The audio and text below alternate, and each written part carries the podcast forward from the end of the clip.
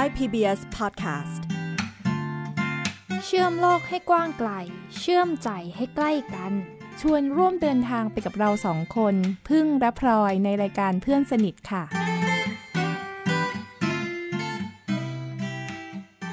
พบกันอีกครั้งกับรายการเพื่อนสนิทค่ะ วันนี้เรื่องที่พลอยอยากจะมาเล่าให้ฟังก็คือเรื่องของกีฬาชนิดหนึ่งค่ะที่ พลอยสนใจมาตั้งแต่ตอนสมัยเป็นเด็กๆ แล้ว แต่ว่าตอนนั้นยังไม่ได้มีโอกาสเล่น แล้วก็คิดว่าเราไม่น่าจะเข้าถึง ได้แต่ดูลูกพี่ลูกน้องเล่นกันเฉยๆค่ะ กีฬานั้นคือหมากรุกค่ะพลอยอะได้ยินเกี่ยวกับกีฬาหมากรุกมาตั้งแต่ตอนสมัยพลอยเด็กๆอะ เวลาฟังหนังสือเสียง มันจะมีบางเรื่องที่เขาจะแทรกเรื่องของกีฬาหมากรุกเข้าไป แล้วมันทำให้เรารู้สึกว่า เฮ้ยมันเป็นเกมที่สนุกอะ มันได้วางแผน แล้วมันเหมือน มันมีการวางกลยุทธ์ มีการต่อสู้ มีทัพฝั่งนี้ฝั่งนู้นฝั่งนั้นน่ะ มันทำให้เรารู้สึกว่าเฮ้ยกีฬาเนี้ยมันมันเปิดจินตนาการ แต่ว่าเราไม่ได้มีโอกาสเล่น แต่ว่าพอพลอยโตขึ้นมาแล้วเนี่ย ปรากฏว่าพลอยได้เจอว่า คนตาบอดเนี่ยก็สามารถที่จะเข้าถึงกีฬาหมากรุกได้เหมือนกัน แล้วเมื่อพลอจะคุยถึงกีฬาหมากรุกเนี่ยวันนี้พลอก็เลยชวนเพื่อนสนิทพลอยมาคนหนึ่งค่ะ ซึ่งตอนนี้เรียกว่าเป็นนักกีฬาหมากรุกแล้วต้อนรับขิมนิชการกวีวรยานเข้าสู่รายการเพื่อนสนิทค่ะ สวัสดีค่ะ วัสดีค่ะ ขิมเป็นเพื่อนสนิทพลอยตั้งแต่ตอนอยู่ชั้นประถมเลยนะคะ ก็คือเรียนที่โรงเรียนสอนคนตาบอดมาด้วยกัน แล้วก็มองไม่เห็นเหมือนกันกับพลอยเลย ตาบอดสนิทประมาณนี้ไหมขิม อืมอืมเรียกอย่างว่านั้นก็ได้ เรียกว่าอย่างนั้นก็ได้เนาะจะให้พลอยแนะนำตัวขิมหรือขิมจะแนะนำตัวเองดี เล่นกีฬาหมากรุกสากลค่ะ อืมแล้วอืมก็เป็นตัวแทนทีมชาติ ใช่ค่ะ เรารู้จัก กีฬาหมากรุกกันเนี่ย ตอนนั้นมันกี่ปีมาแล้วนะ ที่เราเริ่มเล่นด้วยกัน เริ่มแรกของการได้ยินชื่อหมากรุกเนี่ย น่าจะประมาณกี่ปีดีอะห้าปีได้แล้วมั้งหกปีสมัยจบใหม่ ๆ ปริญญาตรีหซึ่กงปี ขิมก็รู้จักจากพลอยเนี่ยแหละพลอยเป็นคนไปได้ยินว่ามันมีเกม โปรแกรมหนึ่งที่คนตาบอดสามารถเข้าถึง อันนั้นคือ WinBoard มั้ง โอเค มันมีโปรแกรมตัวหนึ่งนะคะ ชื่อ WinBoard คนตาบอดสามารถเข้าถึงได้ WinBoard นี่เราเล่นคนเดียวเนาะใช่ไหมขิมออนไลน์ใช่แล้วเล่นกับคอมพิวเตอร์ ทีนี้มันมีอีกโปรแกรมหนึ่งเนาะที่ออกแบบมาให้คนตาบอดเล่นด้วยกันผ่านออนไลน์ได้อะมันคือ Game Room ออกแบบมาเฉพาะคนตาบอด คนตาบอดเนี่ยก็คือ ทั่วโลกเนาะสามารถเข้าถึงอันเนี้ย เราก็จะไปเจอเพื่อนต่างประเทศ เข้ามาเล่น แต่ประเด็นคือ คนตาดีไม่สามารถเข้ามาเล่นได้ อืม เนื่องจากมันจะเป็นเป็น text base อะจะไม่มีภาพบนหน้าจอ อืม ต้องณอาตศัอยนกานั้รนอาศัยการอืมฟังแล้วก็มีคนตาโปบรอดแกรใช้มการฟังคนตาดีก็จะต้องอ่านเป็นตัวหนังสืออย่างเดียว ต้องฟังโปรแกรม Screen Reader อ่านเท่านั้นนะคะก็ใช่เออไปเสิร์ชหากติกาว่า เฮ้ย มันมีเบี้ยนะ มันเรียกว่าพร มันมี ม้ามีคิงมีควีนมีบิชอปแล้วแต่ละอืมตัวมันเดินยังไงอืพลอยมเป็นคนมาสอนแล้วเราก็ เออ เริ่มเล่นด้วยกัน แต่อย่าเรียกว่าเล่นเป็น แค่รู้ว่าแต่ละตัวเนี่ย เดินยังไงให้ไม่ผิดกติกา อืม แต่ไม่มีเทคนิคแท็กติกอะไรเลย เรียกว่าคือเราศึกษากฎกติกากีฬาหมากรุกมาด้วยกันในตอนนั้นเนาะประมาณสักหกปีที่แล้วหกปีเองเหรอขิมเราเล่นด้วยกันครั้งแรกนั้น กี่โมงถึงกี่โมง เล่นกันเอ่อตั้งแต่ประมาณสองสามทุ่มไปจนถึงตีสี่ตีสามตีสี่คืออืมเล่นจนพลอยบอกว่า เออขิมเราแยกย้ายกันไปนอนเถอะ เพราะว่าไม่ไหวแล้วแล้วก็ไม่สามารถที่จะเอาชนะกันได้นะคะ เพราะว่าต่างคนต่างเล่นไม่ไม่เป็น มีเทคนิคที่จะเช็คเมตอีกฝ่ายได้ เรารู้แต่ว่าหมากแต่ละตัวเนี่ยมันเดินไปยังไงได้บ้าง แต่ว่าเราไม่รู้ว่าจะทำยังไง มันถึงจะทำให้อีกฝ่ายหนึ่งแพ้ แต่มันก็สนุกนะ ความรู้สึกพอในตอนนั้นคือมันเหนื่อย แล้วมันก็สนุกแต่มันก็รู้สึกว่า เออฉันจะไม่เอาเกมไม่เล่นเกมนี้อีกแล้วมันดูซับซ้อนยุ่งยากเกินไป จนกระทั่งเริ่มเกิดชมรมคนตาบอดที่เล่นหมากรุกขึ้น คือตอนนั้นน่ะเขาเริ่มส่งคนตาบอดอะ ไปแข่งในระดับนานาชาติอย่างอาเซียนพาราเกม เพราะฉะนั้น เขาก็เลยอยากจะส่งเสริมหรือขยายความรู้ให้กับคนตาบอดเพื่อสร้างนักกีฬาใหม่ ๆ ก็เลยเกิดการก่อตั้งชมรมหมากกระดานคนตาบอดขึ้นมา แล้วก็รับสมัครผู้ที่สนใจหมากรุกเข้าไป แล้วก็สอนตั้งแต่ขั้นเบื้องต้น แต่ว่าตอนนั้นพอดีคิมก็ไปเรียนต่อ แล้วก็ยังไม่ได้เข้าชมรม แต่ว่า เออพลอยก็ไปเข้าร่วมแล้วพลอยก็มาเล่าให้ฟัง ก็รู้สึกว่า เออ มันก็น่าสนใจดี เป็นโอกาสที่ดีนะอืมค่ะ ตอนนั้นก็เป็นจุดเริ่มต้นนะ เมื่อสี่ปีที่แล้วที่มีการก่อตั้งชมรมหมากกระดานคนตาบอดไทย ขึ้นจริง ๆ ตอนที่พลอยเริ่มเอ่อรู้จักกับผู้ก่อตั้งชมรมเนี่ย ตอนนั้นมันก็ยังไม่ได้เป็นชมรมเลยค่ะ แต่ว่าเขาเริ่มมีการนำกระดานหมากรุกที่คนตาบอดเล่นได้เนี่ย มาจากประเทศมาเลเซียเนาะ พลอยก็ได้มีโอกาสไปลองสัมผัส แล้วก็เห็นว่า เอ้ย ที่เราเล่นผ่านคอมพิวเตอร์ เนี่ยมันมันดูยากนะ มันต้องท่องจำว่า เออหมากแต่ละตัวมันอยู่ตรงช่องไหนและช่องนี้มันตำแหน่งมันจะตรงกับอะไรคือ มันงงไปหมดเลยเวลาเราฟังจากคอมพิวเตอร์แล้วเราก็ยังไม่แม่นตำแหน่งของหมากแต่ว่าพอมันมีกระดานเนี่ย มันใช้มือคลำได้ว่า ตอนเนี้ยหมาก แต่ละตัวอยู่ตรงไหน ก็เลยทำให้รู้สึกว่า โอเคมันมันเริ่มเล่นได้ง่ายขึ้น แต่ก็ยังยากอยู่ดีนะคะ เพราะว่าเรายังไม่ไม่รู้เทคนิคก็เลยไปเล่าให้ขิมฟัง ซึ่งตอนนั้นขิมเรียนอยู่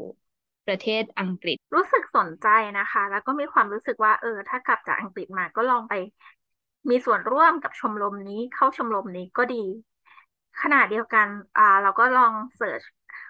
ในอินเทอร์เน็ตอะค่ะ มันก็จะมีเว็บไซต์ที่ขายของ สำหรับคนตาบอด แล้วก็ไปเจอเฮ้ยมันมีขายกระดานหมากรุกด้วย ก็เลยสนใจก็สั่งซื้อมาคิดว่าเออจะเอากลับมาเล่นเนาะเพราะว่าที่ไทยมันไม่มีตอนนั้นยังไม่มีผลิตในไทย มันมีชมรมหมากรุกสากลในมหาวิทยาลัยด้วยแต่ว่าเราไม่มีโอกาสได้ไปเข้าร่วมในตอนนั้น อืมเพราะกว่าจะรู้กว่าจะสั่งซื้อกระดาน ให้มาส่งอะไรเงี้ย ก็ใกล้ปิดเทอมซัมเมอร์แล้ว ก็เลยมีโอกาสไปสักครั้งสองครั้งอะไรเงี้ยค่ะ ลองเปิด WinBoard เข้าไปเล่น แต่ก็ไม่รู้ว่ามัน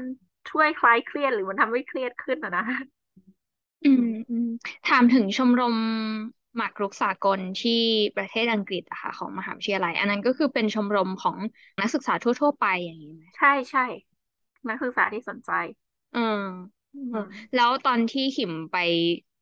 ร่วมกับเขาครั้งสองครั้งบรรยากาศมันเป็นยังไงบ้างอะเราเราได้อืไปแข่งมกับเขาเลยปะไม่ไม่ไม่มันใกล้สอบแล้วแล้วมีไปไม่กี่คนวันนั้นแบบไปอยู่ครั้งเดียวมั้งประมาณมีไปประมาณสี่ห้าคน เราก็ถือกระดานสำหรับคนตาบอดไป แล้วก็ไปเข้าร่วมแล้วก็กลายเป็นว่าไม่ไม่ไม่เชิงไม่กล้าเล่นกับเขาอะ อืมอืมก็ก็ไปแบบให้เขาสอนมากกว่า อืเพราะตอนนั้นเรามไม่รู้ลูกหมากอะไรเลย ของพลอยเนี่ยความสนใจหมากรุกมาจากหนังสือนิยาย พวกหนังสือวรรณกรรมแล้วเห็นเขาเล่น แล้วก็รู้สึกว่า เออมันเหมือนมันได้วางแผน มันได้ใช้จินตนาการของขิมทำไมถึงสนใจกีฬาหมากรุกอะตอนแรกคือรู้สึกว่า เออมันเป็น ไม่คิดว่ามันเป็นกีฬาด้วย คิดว่ามันเป็นเกม แล้วมันมีไม่กี่เกมที่คนตาบอดสามารถเล่นได้ สามารถเข้าถึง มันก็เฮ้ยมีของเล่นใหม่อะไรอย่างเงี้ย ก็มีความตื่นอืมเต้น และอืมเราก็ เออเคยเล่นเกมกระดานอย่างโอเทโลอย่างเงี้ย พอเรารู้แล้วแบบการดีเล่นได้แล้วเราเล่นไม่ได้สมัยเด็ก ๆ ใช่ไหมเราก็หาวิธีทำให้เราเล่นได้ ผลิตกระดานขึ้นมาเองอะไรอย่างอืเงี้ย มอืมอืมอืม อันนี้มันก็ก็เป็นหมากกระดานอีกอย่างหนึ่งเป็นเกม ก็เลยสนใจ แล้วก็ลองเล่น เหมือนได้แต่เจไม่อเคยของเจอเล่ในนนิใหม่ยายใช่ แล้วก็เห็นว่ามันมีโอกาส เออ คนตาบอดเริ่มมาเล่นนะ มีการส่งแข่ง อะไรมันคือความยากของของการเล่นกีฬาหมากรุกอะสำหรับคนตาบอด คิดว่าต้องใช้สมาธิสูงมาก แล้วก็การจำตำแหน่งบนกระดาน ถึงแม้ว่าเราจะสามารถคลำสัมผัสได้ แต่ว่ามันจะไม่เห็นภาพรวมทางกระดานเหมือนแบบคนตาดีมองปุ๊บเห็นตัวไหนอยู่ไหนอะไรเงี้ยเราก็ต้องคลำให้ทั่วอืมแล้วก็การ จินตนาการไปล่วงหน้าว่าถ้าเราเดินอย่างเงี้ย ฝั่งตรงข้ามจะเดินอะไร แล้วบางทีมันต้องคำนวณล่วงหน้าไปสองสามหมู่แล้วถ้าเกิดเราไม่สามารถมองและจำภาพรวมบนกระดานได้เนี่ย ก็อาจจะทำให้พลาดได้ แล้วอะไรคือเทคนิคที่ใช้ในการจำอะ เพราะว่าอ่าอย่างพลอยเองอะ พอพอเห็นแบบนี้พอก็เลิกเล่นนะก็แบบว่าโอ้ยไม่ไหวแล้วยากเกินไปอะ อืม ก็เลยเหมือนเหมือนไปแค่ครั้งสองครั้ง แล้วก็ ขี้เกียจรู้สึกว่ามันเป็นทักษะที่เราไม่สามารถฝึกได้ภายในวันสองวันเนาะคนที่เขาเล่นจริง ๆ จะเป็นแชมป์ได้เนี่ยเขาก็เรียนรู้ไม่สิ้นสุด แล้วก็เล่นมาแล้วเป็นสิบสิบปีอย่างมีน้องในชมรมเนี่ยเล่นตั้งแต่เด็กก็เล่นมาสิบปีแล้วอืม เพราะฉะนั้น เออ มันก็มีว่าเราจำตำแหน่งไม่ได้ เดินมั่วไปให้เขากินโดยเฉพาะด้วยความกดดันของเวลามันจะมีจับเวลา เออ เราก็พลาด แต่ว่า คิดว่าพอประสบการณ์เยอะขึ้น เจอเกมมาเยอะขึ้น มันก็น้อยครั้งที่เราจะพลาดเหมือนเดิม การอืมพลาดเหมือนเดิม วิธีเดิมเนี่ยจะลดลง แต่ว่าพอเรามองไม่เห็นนะโอกาสที่จะได้เจอเกม เยอะๆก็น่าจะน้อยไหมคู่แข่งก็น่าจะน้อย มันทำยังไงอะ ที่เราจะได้เจอเกมเยอะขึ้น เมื่อเรามองไม่เห็นแบบนี้การเจอเกมเยอะหรือน้อยมันก็ขึ้นอยู่กับการ ฝึกฝนแล้วก็ซ้อมกับคนที่แปลกหน้า ถ้าเราซ้อมกับคนเดิมๆ เราก็จะรู้สไตล์การเล่นของเขา รู้วิธีเปิดหมากรูปหมากอะไรเงี้ยว่าเขาจะเดินอืมประมาณเนี้ยอือืมมถ้าเราเจอหลากหลาย เวลาเราไปแข่งมันก็มีโอกาสที่เราจะได้เรียนรู้หลายๆรูปแบบ อืม อืม แต่ว่าความท้าทายอะ บางทีมันไม่ใช่แค่การซ้อมเนาะการที่จะฝึกให้เก่งหมากรุกอย่างคนที่เขาเรียนจริงจังอะ มันได้ยินว่ามันมีตำราเป็นร้อยร้อยพันพันๆเล่ม ไม่ว่าจะช่วง opening ช่วง middle game ช่วง end game แล้วก็นอกจากแท็กติกที่พิมพ์ออกมาเป็นเล่มๆเนี่ย มันยังมีการทำปริศนาเป็นภาพกระดานขึ้นมา แล้วก็เป็นตำแหน่งเซตว่าสีขาวตำแหน่งนี้สีดำตำแหน่งนี้ ให้หามูฟที่ดีที่สุดของฝั่งขาวอย่างอืเงี้มยอืมอืม ซึ่งคนที่เขามองเห็นอะ บางทีนอกจากการซ้อมเขาจะฝึกจากปริศนาเราเนี่ย พอเขาทำพัซโซลบ่อยๆ มันก็จะคุ้นว่าถ้าเจอตำแหน่งประมาณนี้ต้องเดินอย่างนี้ เอาเปรียบแบบนี้อืมซึ่งพอเราไม่เห็นอะส่วนใหญ่ปริศนามันก็จะมาเป็นรูปภาพใช่ไหมอืม อืม เราก็จะมีโอกาสในการฝึกสิ่งเหล่านี้น้อยกว่าเขา อืม ต้องให้คนมาอ่านให้ว่าตำแหน่ง ตัวไหนอยู่ไหน ถ้าไม่ได้มีคนเป็นคนที่มีความรู้หมากรุกเขาก็จะอ่านให้เราไม่ถูกว่าเออตัวเนี้ยคือมานะ ตัวนี้คือบิชอปแล้วมันอยู่ตำแหน่งนี้ อืมอืมต้องให้คนที่มีความรู้หมากรุกมานี่ฟังหรือตั้งตำแหน่งบนกระดานสำหรับคนตาบอดอืให้มอืมพอเจอความท้าทายแบบนี้เราทำไงอะเลิก ยังไม่เลิกชวนมาเล่าให้คุณผู้ฟังฟังเพิ่มอีกสักนิดหนึ่งดีกว่า คือพลอยแนะนำเล่าให้ขิมฟังถึง ว่า เอ้ย ตอนนี้มันมีหมากรุกแล้วแล้วคนไทยก็เล่นกันมันมีชมรมอะไรต่างๆพลอยก็เล่าให้ฟัง แต่พลอยแทบไม่ได้เล่นเลยค่ะพลอยก็ไปร่วมบ้างครั้งสองครั้งเนาะถามขิมตอนกลับมานี่มันเป็นยังไงบ้าง ตอนที่เราตัดสินใจไปเข้าร่วมชมรม แล้วก็ได้เจอเพื่อนๆ ที่ถูกตอนนี้ก็กลายเป็นแก๊งสนิทกันแล้วปะถูกแก๊ง เพื่อนๆโน้มน้าวมากกว่า มันก็เออ ก็เป็นกิจกรรมหนึ่งว่าเขานัดเจอทุกวันเสาร์แล้วก็ไปเจอไปลองเล่น แต่ก็ตอนนั้นเหมือนแบบเป็นลักษณะการสอนกันเองอะเป็นคนที่แบบเรียนรู้เมื่อปีที่แล้วอะไรเงี้ยมาซ้อมๆแล้วก็สอนกันเองแล้วก็ลองเล่นไปเลยอืมตามกติกาที่รู้เราก็แพ้ไม่รู้กี่รอบจริงๆมันก็กลุ่มที่เราแบบเล่นด้วยซ้อมด้วยก็เป็น คนตาบอดเหมือนกันที่เจอชาเลนจ์เดียวกันอยู่ เกิดการบอกต่อๆกัน อย่างอ่าในทีมอย่างเงี้ย เราก็เริ่มเล่นอะมันมีแอปพลิเคชัน แอปนี้มันใช้ได้ใน Android หรือใน iPhone ชื่ออะไรอะไรเงี้ย ก็ก็บอกต่อกัน หรือว่าบางทีเราก็ค้นหาในอินเทอร์เน็ต ว่า accessible application chess application for blind people อะไรเงี้ย มันก็จะมีเขียนรีวิวบ้างแล้วก็ ค้นหาบางทีเรารู้เราก็ไปบอกคนอื่น ล่าสุดคือก็ไปเจอคนตาบอดคนหนึ่งที่เป็นคนเวียดนามอืมตอนที่ไปแข่งที่อาเซียนพาราเกมเนาะก็ถามว่าเขาเล่นมากี่ปีแล้วเออปกติเขาฝึกยังไงอะรู้สึกว่าแบบคนตาบอดหาโอกาสในการฝึกได้ยากจังอะไรอย่างเงี้ย ไม่มีแอปนอกจากเล่นกับคอมไม่ค่อยได้เล่นกับคนด้วยกันอืมเขาก็บอกว่า เออมันเล่นผ่านรีเชสได้ เราก็แบบเฮ้ยมันใช้ยังไงอะไรเงี้ย ก็ก็ตื่นเต้นมาก rechess.org มันก็เป็นเว็บไซต์ที่ใช้กันทั่วโลก แล้วก็มีคนทั่วไปเข้าไปเล่นเยอะ ข่าวดีก็คือว่ามันเข้าถึงสำหรับ Screen Reader ซึ่งปกติอะอย่างเว็บ chess.com อะเวลาถึงโหมดที่จะเล่นอะมันจะเป็นรูปที่ Screen Reader ไม่อ่าน แต่อันเนี้ยเวลาเราเข้าไปเราก็พิมพ์ text move เช่น อ่า มันจะมีชื่อเรียกบนแต่ละช่องบนกระดานหกสิบสี่ช่อง จะมีตั้งแต่ A หนึ่ง A สอง A สามไปถึง A แปดเนาะ B หนึ่งถึง B แปดเราก็สามารถพิมพ์ได้ว่า E สี่เงี้ยมันก็จะเดินพอจาก E สองไป E สี่อืม ก็แปลว่าเราสามารถใส่ input เข้าไป แล้วมันก็จะเดิน พอฝั่งตรงข้ามเดิน มันก็จะอ่านให้ฟังว่าอ๋อเขาเดินมานะ จากตำแหน่ง G หนึ่งไป F สามสมมติอืมอืมก็ทำให้เราเล่นกับคนคู่แข่งทั่วโลกได้ หลากหลายขึ้น หลากหลายอืมโดยที่โปรแกรมจะแมทช์เรากับคนที่มีความสามารถใกล้เคียงกันอืโดยมจากเรตติ้ง ถ้าเราแพ้เรตเราก็จะลด เราก็จะไปเจอคนที่อ่อน มันก็จะมีแพ้ชนะสลับสลับกันไป ถ้าเราชนะอืมเรตเราก็จะขึ้น เออ เราก็จะเจอกับคู่ต่อสู้ที่แข็งขึ้น อืม มันก็จะคงอยู่ที่ใกล้เคียงกับระดับความสามารถเรา แล้วก็แอปนี้มันก็จะมีพัซโซด้วยเป็นปริศนาที่เออสามารถอ่านตำแหน่งให้เราฟังได้ ว่าสีขาวมีตำแหน่งอะไรบ้างมีตัวอะไรบ้าง สีดำเป็นยังไงบ้าง แล้วเราก็เอามาตั้งเองในกระดานสำหรับคนตาบอด แล้วก็ลองคิด แล้วจะตอบก็คือใช้วิธีการพิมพ์ จริงพอฟังแบบนี้แล้วพลอยรู้สึกตื่นเต้นนะ คือถ้านึกย้อนกลับไปถึงวันแรก ๆ ที่เริ่มได้ยินเกมหมากรุกอะอะยังไม่ได้นึกถึงว่ามันเป็นกีฬา เพราะตอนนั้นก็ไม่ได้รู้ว่ามันเป็นกีฬาเหมือนกัน เออ ก็ตอนนั้นก็ยังรู้สึกว่ามันมันเข้าถึงได้ยาก แล้วพอเรา พอเราเริ่มเห็นว่ามันน่าจะเข้าถึงได้ เราก็รู้สึกว่า มันติดอุปสรรคอีก พอฟังขิมเล่าแล้วมันก็ทำให้เห็นว่า เออมันค่อยๆเห็น step ของมันแม้ว่ามันมีช่องทางที่จะฝึกได้หลากหลายขึ้นอะ ใช่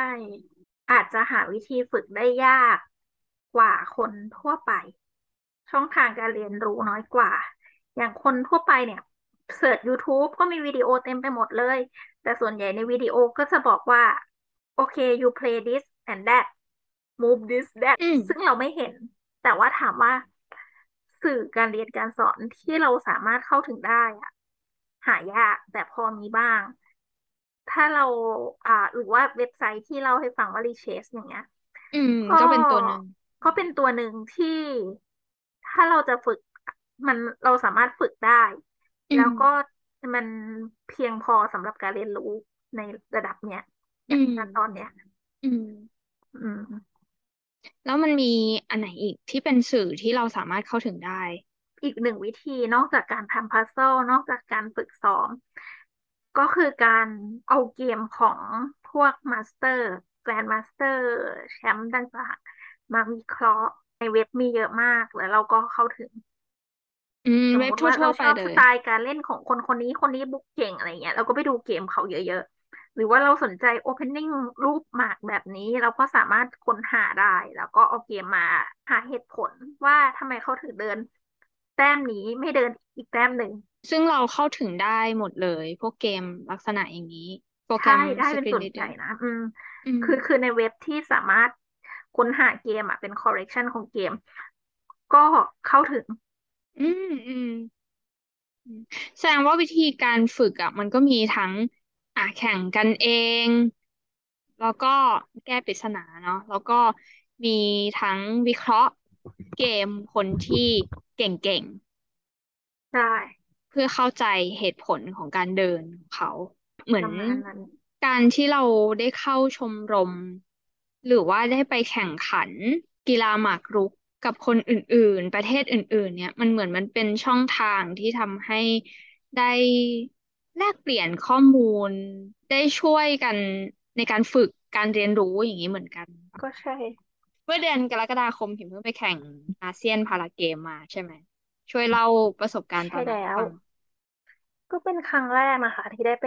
แข่งต่างประเทศ แต่เป็นการแข่งสำหรับอ่าคนตาบอดด้วยกัน มันคืออาเซียนพาราเกม หลังจากไปเข้าชมรมแล้วพอดีโควิด ก็ไม่ได้ไปชมรมแล้วก็ทำงานก็เลยไม่ได้ซ้อม ได้กลับมาเล่นเป็นงานอดิเรกประมาณปีหนึ่งอ่าอ่าเออ ก่อนไปแข่ง เป็นยังไงบ้าง บรรยากาศมันแข่งกี่เกมอะไรพลอยไม่มันเป็นรู้รายละเอียดอ่าประสบการณ์ที่ดีเหมือนกันนะ พอเราได้ไปเจอต่างประเทศ ที่เป็นคนตาบอดเหมือนกัน ได้เห็นฝีมือของต่างประเทศอะไรเงี้ย แล้วก็ได้คอนเน็กชันอย่างที่เราเล่าให้ฟังว่า เรารู้ว่าแต่ละประเทศอะประเทศอื่นเขาฝึก ยังไงเขาซ้อมยังไง แล้วเราก็ได้ความรู้ใหม่ว่าเออรีเชสมันเล่นได้สำหรับคนตาบอด คนที่มาจากเวียดนามเขาบอกเขาใช้รีเชสมีแข่งกันกี่ประเทศนะแล้วแต่จะส่งเข้ามามันคือระดับอาเซียนเนาะทุกประเทเอศในอาเซียอนสามารถส่งเข้ามาได้ มันจะแบ่งเป็นรุ่นในการแข่ง คือจะมีผู้หญิงก็แข่งกับหญิงวีเมนอืมแล้วก็มีผู้ชายแข่งกัน แล้วก็แบ่ง ตาบอดกับสายตาเรือนราง ซึ่งรุ่นผู้หญิงที่เป็นตาบอดเนี่ย มีส่งมาสี่ประเทศรวมประเทศไทย เออ ประเทศละสามคนฟิลิปปินส์สามเวียดนามสามอินโดสามอ่าแข่งทั้งหมดหกวัน รวมทั้งสิ้นสิบแปดเกม ก็จะมีเกมอ่า standard ทั้งหมดหกเกมอืมหนึ่งชั่วโมง บวกสิบห้าวิบวกสิบห้าวิคืออะไร เราเดินไปหนึ่งมูฟเวลาจะบวกขึ้นมาสิบห้าวินาที เกมที่สองก็คือเกม Rapid ยี่สิบห้านาทีบวกสิบวินาที อันนี้ก็แข่งหกเกม โดยใช้เวลาสองวัน วันละสามเกม อันสุดท้ายเกมเร็ว เกมบลิทสิบนาทีบวกห้าวินาทีอพอเกมเร็วเนี่ย เราก็แข่งหกเกมเหมือนกัน แต่ว่าแข่งภายในวันเดียวซึ่งอ่าอีกหนึ่งความ ที่ดีคือนาฬิกาที่เขาใช้แข่งอะก็เป็น talking เรากดเช็คเวลาของตัวเองแล้วก็ของฝั่งตรงข้ามได้ คือเหมือนตอนที่เราซ้อมที่ไทยเราใช้นาฬิกาใช่ปะเราก็ไม่อืมรู้หรอกเวลาเราเหลือเท่าไหร่อืมเราจะรู้เมื่อเวลาหมดก็นาฬิกาก็จะดังติดติดติดติดไม่ก็ถามกรรมการเอาเออือแต่อันเนี้ยมอืมเราก็จะใส่หูฟัง แล้วเราก็สามารถกดเช็คเวลาของตัวเองแล้วก็ฝั่งตรงข้ามได้ อืม ประมาณนี้แล้วมันก็จะลุ้นมากบางทีเหลือสิบวิทั้งคู่อย่างเงี้ยใคอืรเวลาหมดมก็แพ้ขิมคิดว่าการที่เราได้เข้าไปอยู่ในชมรมหรือได้ไปแข่งขันมัน มันมันให้อะไรเราบ้างอะฝึกการตัดสินใจ แล้อืวก็มการคิดก่อนที่จะตัดสินใจ มันเป็นการวางแผน แล้วทุกมูฟอะที่เราจะเดินอะเราจะต้องคิดให้รอบคอบว่า เดินไปอย่างเงี้ย จะไม่เสียเปรียบเราตัดสินใจเดิน บางทีเราจะไปบุกเขา แต่ว่าเราไม่ได้ดูฝั่งตัวเองก็ถูกสวนกลับมาเหมือนกัน อืม เพราะว่าไม่ว่าเราจะตัดสินใจยังไงอะเราต้องรับผิดชอบในการตัดสินใจนั้นอะมูฟนั้นมันจะอาจจะทำให้เราแพ้หรือเราชนะ ก็คือถอดบทเรียนไปเรื่อยๆกับทุกเกมที่เราเล่น ขิมเห็นว่าการฝึกหมากรุกอะซึ่งมันจำเป็นจะต้องให้ความสำคัญกับการตัดสินใจในการเดินแต่ละครั้งแต่ละครั้งเนี่ย มันก็ส่งผลให้เราอาจจะให้ความสำคัญกับการตัดสินใจกับเรื่องอื่น ๆ ในชีวิต เพิ่มขึ้นด้วยคือรู้ว่าการตัดสินใจแต่ละครั้งมันมันสำคัญ การคิดให้รอบด้านก่อนการตัดสินใจ อืมแล้วก็ในเมื่อตัดสินใจไปแล้วก็ ก็ต้องรู้ดูผล ซึ่งวิธีการตัดสินใจอะเราไม่สามารถจะละเอียดได้ทุกครั้ง เหมือนกับ เออ ถ้ามีเวลาเยอะ เราก็ตัดสินใจได้ ถี่ถ้วนเหมือนในเวลาเราเล่นเกมมาตรฐานเกมยาว แต่ถ้าเกิดว่าเวลาจำกัดอย่างเกมเร็วอย่างเงี้ย แต่เราก็ต้องตัดสินใจให้เด็ดขาด ถ้าเราเดินช้า เราก็แพ้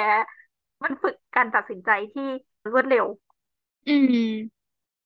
พอขิมพูดแบบนี้แล้วพลอยนึกว่ามันไม่ใช่แค่ฝึกการตัดสินใจนะ แต่มันฝึกยอมรับการตัดสินใจของเราในแต่ละใช่ครั้งนั่นแหละด้วยเออเพราะว่าแต่ที่กำลังจะบอกว่ามันอืมอาจจะแพ้หรือมันอาจจะชนะ เราก็ต้อง เรียนรู้ไปกับการตัดสินใจครั้งนั้น แล้วอืก็มเออถอดบทเรียนไปกับมันว่า เราตัดสินใจแบบเนี้ยผลมันเป็นแบบไหน ประเด็นนี้ก็สำคัญเหมือนกัน เรารู้สึกดีนะ ที่คนตาบอดสามารถไปแข่งหมากรุกได้กับคนทั่วไปอืมในรายการอย่างชิงแชมป์ประเทศไทยหรือว่า Chess on Tour อะไรเงี้ยในอันนี้ก็แต่ละคือแข่งกับที่คนทั่วไปเลย ใช่ใช่มันจะมีคนหนึ่งเรียกว่า handyman ช่วยในการเดินหมากแล้วก็จดบันทึกการเดินให้ อย่างสมมุติว่ามันจะมีกระดานใหญ่ ๆ เป็นกระดานสำหรับคนตาดี แล้วเราก็ถือกระดานส่วนตัวไป แล้วเวลาคู่แข่งขันนะคู่ต่อสู้เดินอะไรแฮนดี้แมนก็จะมีหน้าที่มาเดินมาในกระดานของเรา แล้วเวลาเราเดินในกระดานของเราเนี่ย เขาก็จะไปเดินในกระดานตาดีให้ แล้วก็ต้องบันทึกในแต่ละมุกพอมันมีการแข่งขันแบบเนี้ย มันมันวัดที่ความสามารถวัดที่การคิดเนาะด้วย เงื่อนไขการแข่งขันเดียวกัน ใช้เวลาเท่ากัน สนามการแข่งขันเดียวกัน แล้วมันก็เป็นการเปิดโลกให้เราด้วยว่าเออเราได้แข่งกับคนตาดีนะ ไม่ใช่แบบเหมือนปกติซ้อมกันเอง คนตาดีก็เข้าใจมากขึ้นว่า เออ คนตาบอดก็เล่นหมากรุกเนาะแล้วอืมก็มีอุปกรณ์การเล่นเป็นแบบนี้แล้วเขาก็รู้รู้สึกว่าเขาได้แข่งกับคนตาบอดอะนี่คือเราใช้กติกาเดียวกันในการแข่งเลยไหมหรือมันมีการปรับ อะไรไหมพอเป็นเราที่มองไม่เห็นเราไปแข่งด้วย เรื่องเวลาเหมือนกัน ไม่ได้มีกฎอะไรเป็นพิเศษ แต่ต่างกันที่อะคนตาบอดต้องใช้การคลำใช่ไหม เราก็สามารถใช้สองมือคลำบนกระดานได้ แต่คนตาดีอะมองถ้าจะเดินตัวไหนอะก็ค่อยจับตัวนั้นอืมไม่สามารถแตะหมากโดยที่ไม่เดินได้ อืมเอ้ยแต่ว่ามันก็น่าจะใช้เวลาเยอะอยู่ดี เยอะกว่าอยู่ดีอะแต่ว่าเราเรายังคงจะต้องรักษากฎอยู่ในใช่การใช่ใช้เรื่องเวเวลาเดีลายวกันเหมือนกัน การเล่นบ่อยช่วยได้ ยิ่งเจอเกมมาเป็นพันเป็นหมื่นเนี้ยมันมันมันทำให้เรานึกภาพกระดานได้ดีขึ้น เล่นจนภาพของตัวหมาก มันเข้าไปอยู่ในในใจเราใช่มันก็เลใช่ยบางจำคได้นไม่ต้องคำกระดานเลย แค่พูดว่าจะเดินอะไรอย่างเงี้ยก็สามารถเล่นกันได้จนจบเกม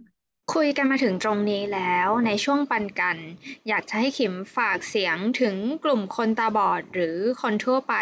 เกี่ยวกับการเล่นกีฬาหมากรุกสักนิดนึงค่ะ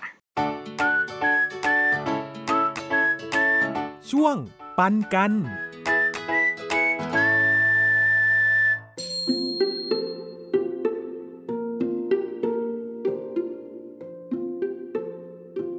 มากรุกมันเป็นกีฬาเนาะแล้วมันก็มีโอกาสที่จะไปแข่งก้าวหน้าไปเรื่อยๆ โดยที่เออเป็นกีฬาที่ไม่ต้องออกแรงการที่เราเล่นกับคนอื่น มันก็เหมือนเราได้เข้ากลุ่มเข้าชมรมได้มีเพื่อนจริง ๆ เราก็รู้สึกว่ามันเป็นสิ่งที่ดีนะ โดยเฉพาะเริ่มเรียนรู้ตั้งแต่เด็กๆอะจากเด็กที่แบบอะเล่นเกมติดเกมออนไลน์ แต่พอมาเล่นอันเนี้ย มันก็เป็นเกมที่เขาได้ ฝึกการคิดการวางแผน ฝึกไหวพริบ แล้วก็ทำให้มีสมาธินิ่งได้ และคิดว่าพอเริ่มเรียนรู้ตั้งแต่เด็ก ๆ เนี่ยจะสามารถพัฒนาไปได้เร็ว อยากให้มีเด็กตาบอดได้เริ่มเล่นในโรงเรียนด้วย มันฝึกทักษะการคลำเนาะการสัมผัส ทิศทาง การวางแผน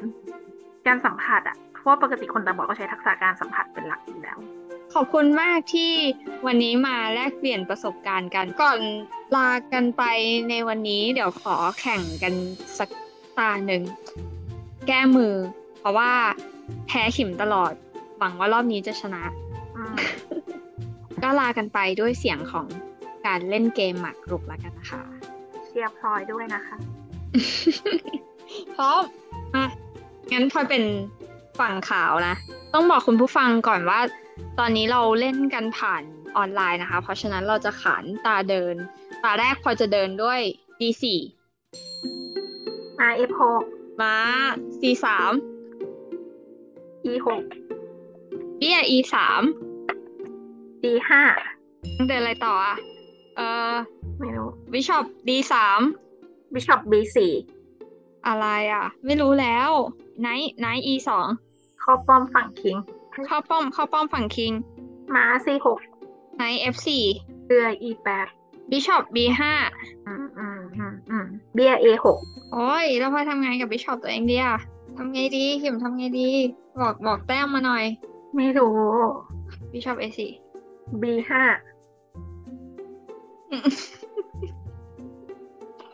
รู้สึกรูปนี้คุ้นๆนะเนี่ยบิชอป B3 E ห้า เอา D4 กิน มากิน เอาม้า F4 กิน D5 เอาไงดีนะเตี้ย C5 พักตอนนี้บิชอปตายเลยนะทำไงให้บิชอปไม่ตาย เลิกพอติดตามรายการได้ทางเว็บไซต์และแอปพลิเคชันของไทย PBS Podcast Spotify SoundCloud Google Podcast Apple Podcast และ YouTube Channel ของ Thai PBS Podcast Thai PBS Podcast We the World We the Voice